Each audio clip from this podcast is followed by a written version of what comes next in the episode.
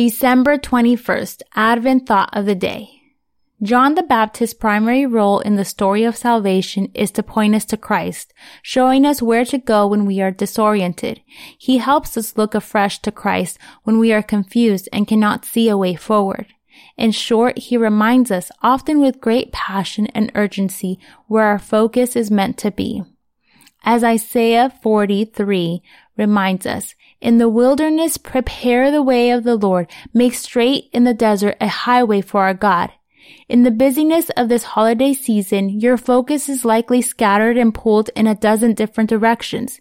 Yet into this noise each year, Christians are invited again to tune their hearts to the ancient words of the prophet who proclaimed a baptism of repentance for the forgiveness of sins.